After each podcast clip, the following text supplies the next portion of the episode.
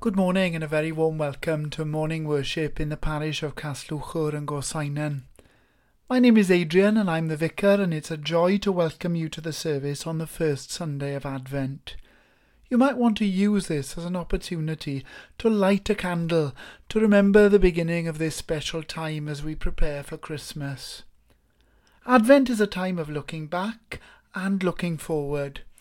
Looking back to remember the birth of Jesus in Bethlehem long ago, and looking forward to Jesus' coming again, a time when all of God's promises will be fulfilled. But for the time being, we're in that in-between time, and it can be a time of uncertainty and complexity, and we think a little bit more about that today.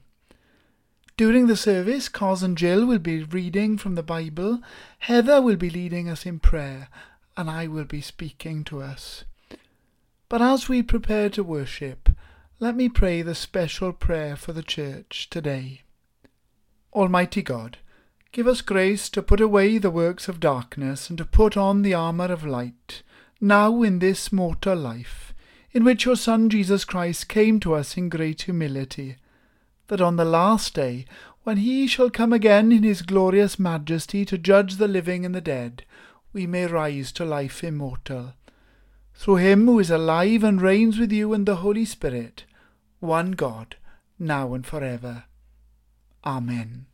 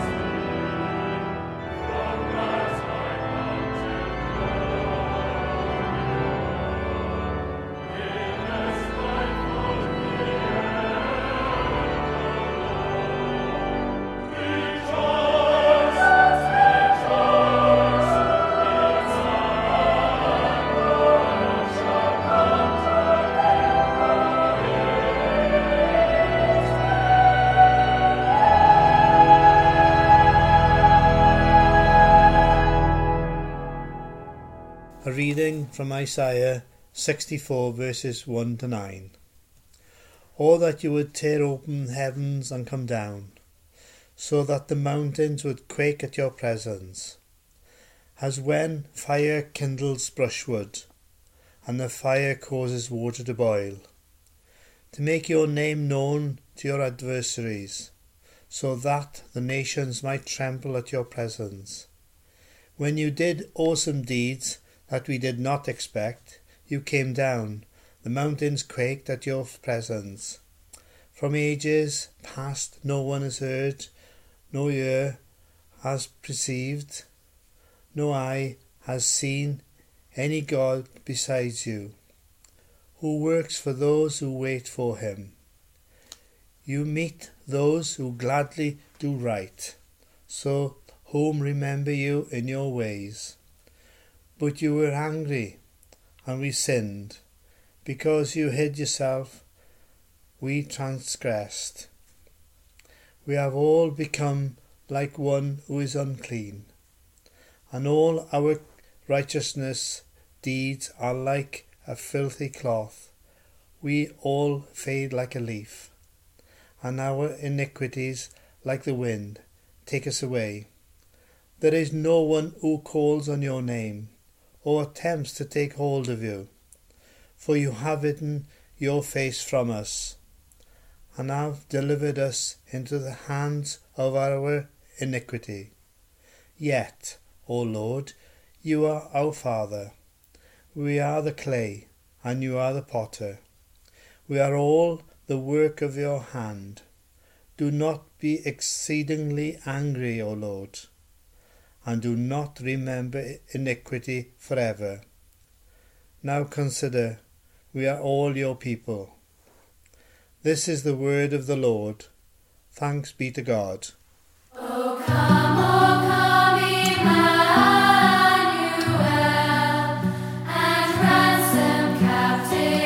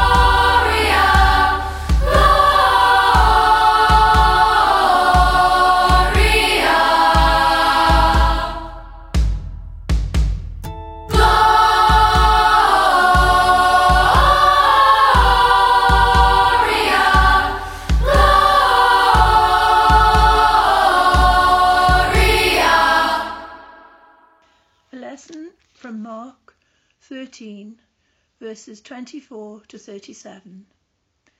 But in those days, after that suffering, the sun will be darkened, and the moon will not give its light, and the stars will be falling from heaven, and the powers in the heavens will be shaken. Then they will see the Son of Man coming in clouds, with great power and glory. Then he will send out the angels, and gather his elect from the four winds, from the ends of the earth to the ends of heaven. From the fig tree, learn its lesson.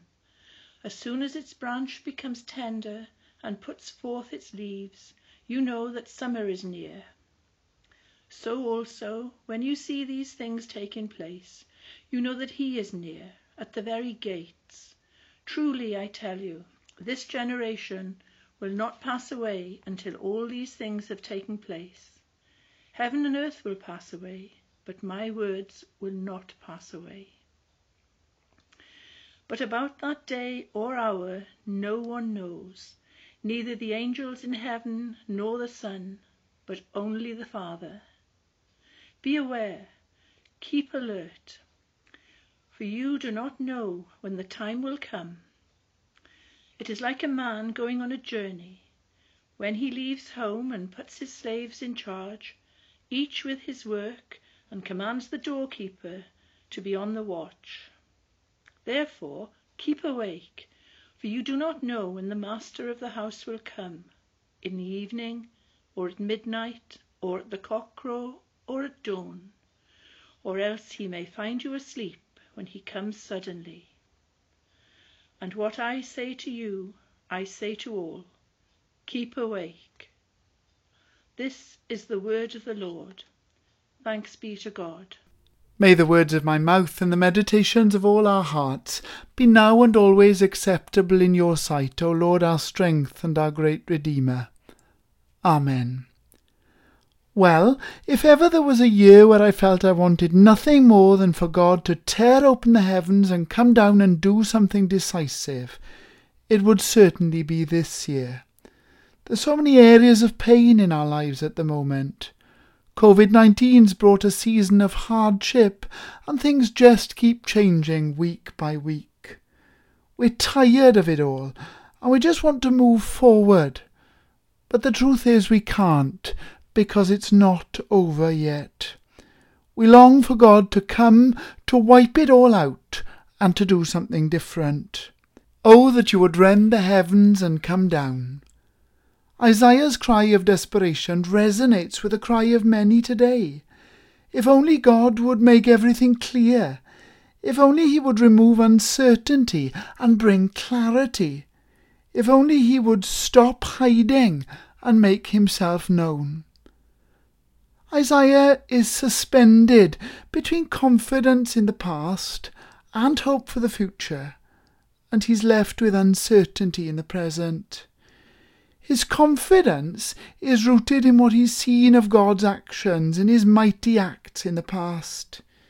He rescued his people from slavery. He sustained them miraculously in the desert. He gifted them with a land of milk and honey, and he drove out their enemies. And yet, this excitement at the power and presence of God with his people seems long past. A jaded memory that mocks him now. Isaiah does have hope for the future too, although he and God's people are currently living in exile, away from the promised land where they long to be and to stay. He believes that one day an anointed one will lead them back through the desert to the promised land of old, but not today. He knows that in their oppression they will hear good news once more, and the broken-hearted among them will be bound up and will be comforted. He has confidence that a day is coming when the Lord will set the captives free, and the day of the Lord will come as promised. But that's all in the future. Today is just uncertain, and it's difficult. That's why it's really important to remember that the Old Testament reading today is a prayer. Even though Isaiah feels as if God is nowhere to be seen and isn't listening to him, he still prays. In fact, he even dares to remind God of his responsibilities. It takes great faith to pray when we believe that God isn't listening. Surrounded by the many challenges of our current time, it's easy to feel as if God has abandoned us, as if he's nowhere to be seen. It's in those times that we can cry out to God, just like Isaiah, openly and honestly, even daring to tell him that he needs to buck up his ideas. He's big enough, his shoulders are broad enough, and he can take it. Yet, along with a hope for the future and an end to today's struggles by the fulfillment of all of God's promises, there is a danger in Isaiah's emotionally filled wish for God to come down and to make himself known to his enemies. For when God does this, he'll make himself known to everyone on earth, to those who follow him, as well as those who don't. Remember that Isaiah's crying out to God before many of the Old Testament promises have come to reality in Jesus. In the current time and place, if God grants Isaiah's request, he comes to judge everybody by his perfect standards. And if that were the case, who could stand afterwards? Because every single person that's ever lived has sinned. They've rebelled against God's love, his truth and his power in their hearts, in their minds and in their bodies. And it'll be years and years before the only human being that's ever lived in perfect harmony with God enters the world stage. What about the current undealt with sin in Isaiah, his bedraggled and homesick community? Right from the beginning, Isaiah recognizes that the problem isn't so much with the outside, the enemies and all around them, but what's within. The godlessness within God's people's own hearts. In the New Testament reading too, Jesus' followers are also suspended in uncertainty, between confidence in the past and hope for the future. Astonished at Jesus' words of judgment on the temple, which occur immediately prior to the reading today, they ask when will it come, when this day of the Lord will be. In answer to this single question, Jesus gives a double answer, which is seen more clearly in Matthew's version of events. First, he explained that though he longed to gather his people to him, as a hen gathers his chicks, they would not be willing to be gathered up, and so ultimately destruction will come upon them. The glorious temple in Jerusalem, the Jewish central place of worship, would be destroyed, alongside great suffering, within the lifetime of his own disciples. Slightly earlier, in Mark chapter 11, Jesus also warned that as the fig tree withered through lack of fruit, so too the temple would perish, because it refused to recognize the Lord. His second answer is a little bit more agricultural. Using the life cycle of the fig tree as an example, Jesus relates how the signs of growth on the tree are an indication of the season that it's growing in. Tender twigs and leaves coming out tell us that summer is near. In a similar way, there will be signs and wonders in the world that those paying attention will recognize as signs that Jesus is coming again is imminent. One of those is that the Jewish temple will fall. Jesus warns, just as Isaiah predicted, that the powers will be shaken, and for all who put their ultimate trust and faith in giving temple sacrifices, their world will come to an end. Yet the good news is that even this message is shot through with hope. Jesus goes on to explain that in fulfillment of Daniel 7, the Son of Man, who will be handed over and crucified and will be exalted, he will come on the clouds to the Ancient of Days on the throne and be seated at his right hand. And his followers will testify to it, even as they face death themselves. As a result, This message of eternal hope and redemption will spill out beyond Judea and Samaria to every tribe and language and people and nation.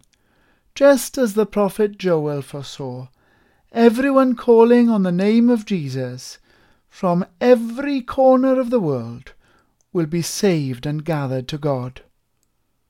And for us, many generations on from the initial spread of this message of hope, we have the benefit of living in post-Jesus times. We know what happens next. We know that Jesus loved humanity enough to die a humiliating and painful death on a Roman cross, in exchange for our freedom from our sin. For those of us who have accepted this amazing, life-transforming gift from God, we don't need to worry or fear about God's judgment like the people in Isaiah's time. They were waiting for the Messiah to save them. He's already saved us. Today, in our COVID-19 world of restrictions, uncertainty and hardship, we too, like Isaiah, can cling on to what we've previously experienced of God's goodness, whilst holding on to the hope of His promises for our long-term and eternal future. And in the here and now, we don't need to call on God to come down and get involved in humanity. He's already done that in Jesus. And for our todays, our struggles and fears, confusion and uncertainty, we're comforted and bolstered onwards in the knowledge that the Holy Spirit lives in us and fights for us. In such confidence, we shouldn't grow weary in doing God's work and bringing His peace to others on the earth, for in this way we're in absolutely the same boat as Isaiah. We don't know the day when Jesus will return for good, and when all those promises of His will become present realities for us. So what should we do? It's tempting to go on pause and ride this COVID pandemic out. Once this is over, life can return to normal, and I'll start again where I left off. But we need to live our lives as if Jesus could be coming back tomorrow. There's no room for complacency. So to finish, we share with Isaiah both a memory and a longing. And yet for us, the Spirit of God has been poured upon all, and the love of God poured into our hearts by that same Spirit. As we wait for Jesus' return, making His loving invitation known and continuing His work for His glory, that's what makes all the difference. Amen. Amen.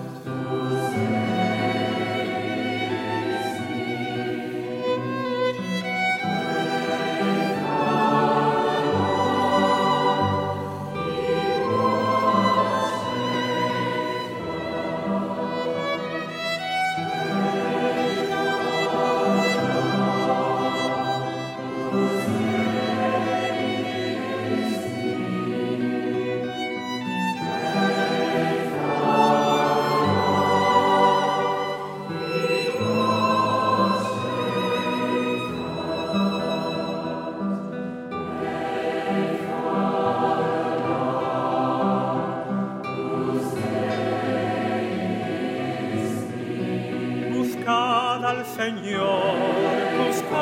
al Señor, y vivirá vuestro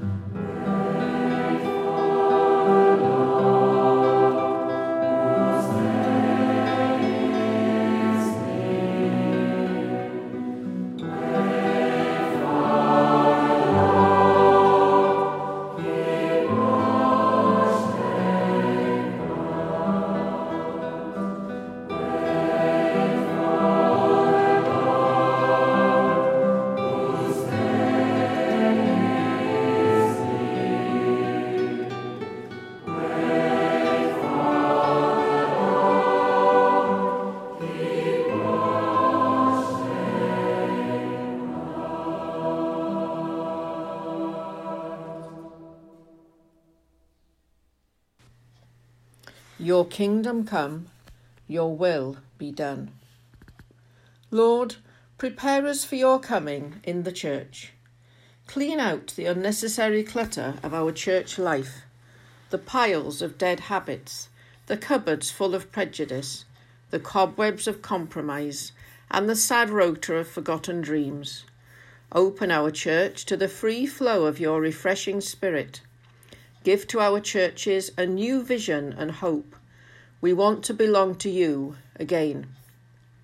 Your kingdom come, your will be done. Lord, prepare us for your coming in the world. Come, drive away despair from our politics. Revive our dreams of justice. Restore our passion for what is good, right and true. Establish your justice and gentle rule where peace has been powerless and violent people have had their day. Set a flame to the fuse of justice where arrogant people have defied the moral order year after year.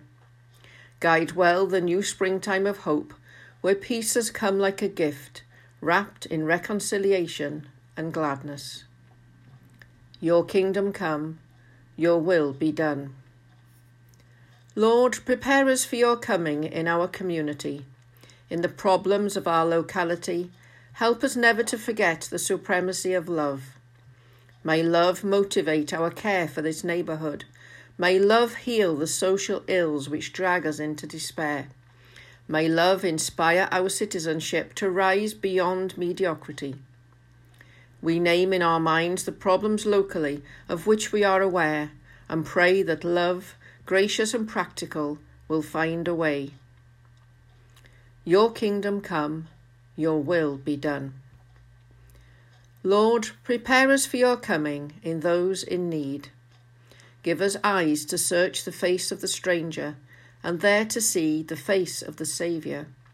Give us sensitivity to hear the doubt and hesitation and there with that person to share the confusion and the futility. There are those we know who are ill now, struggling today to handle the pain. Let us pray for them, for you to come to us in them, and you ask for our love. We give that now, as we name them and love them in our hearts. What we have promised in love and prayer, let us never forget to do. Your kingdom come, your will be done. Advent, Lord, come ever nearer. Come to rejuvenate our faith. Come to fortify our social conscience. Come to open wide our eyes of wonder, so that when the Saviour comes, he may steal into our hearts and find them ready. Come, Lord Jesus, come. Amen.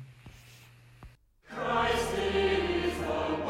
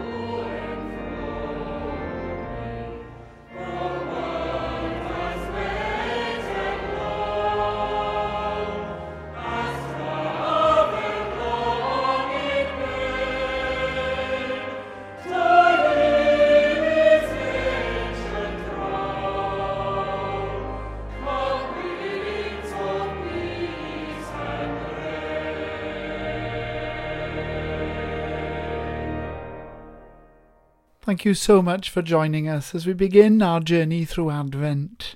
I hope you've been blessed and encouraged by the service today. So as a new week begins, let me pray for God's blessing over you. The peace of God, which passes all understanding, keep your hearts and your minds in the knowledge and love of God and of his Son, Jesus Christ our Lord. And the blessing of God Almighty, the Father, the Son, and the Holy Spirit, be upon you, and remain with you always. Amen. Amen.